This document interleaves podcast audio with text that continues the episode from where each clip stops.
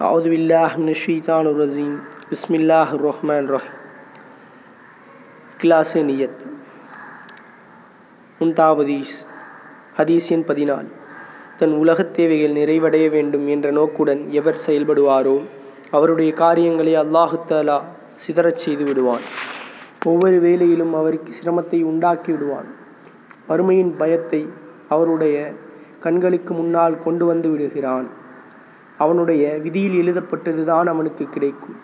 மறுமை வாழ்க்கை சீர்பெற வேண்டும் என்ற நியத் எவருடைய உள்ளத்தில் இருக்குமோ அவருடைய வேலைகளை அல்லாஹுத்தாலா லேசாக்கி விடுகிறான். இவருடைய உள்ளத்தை சீமானாக்கி விடுகிறான்.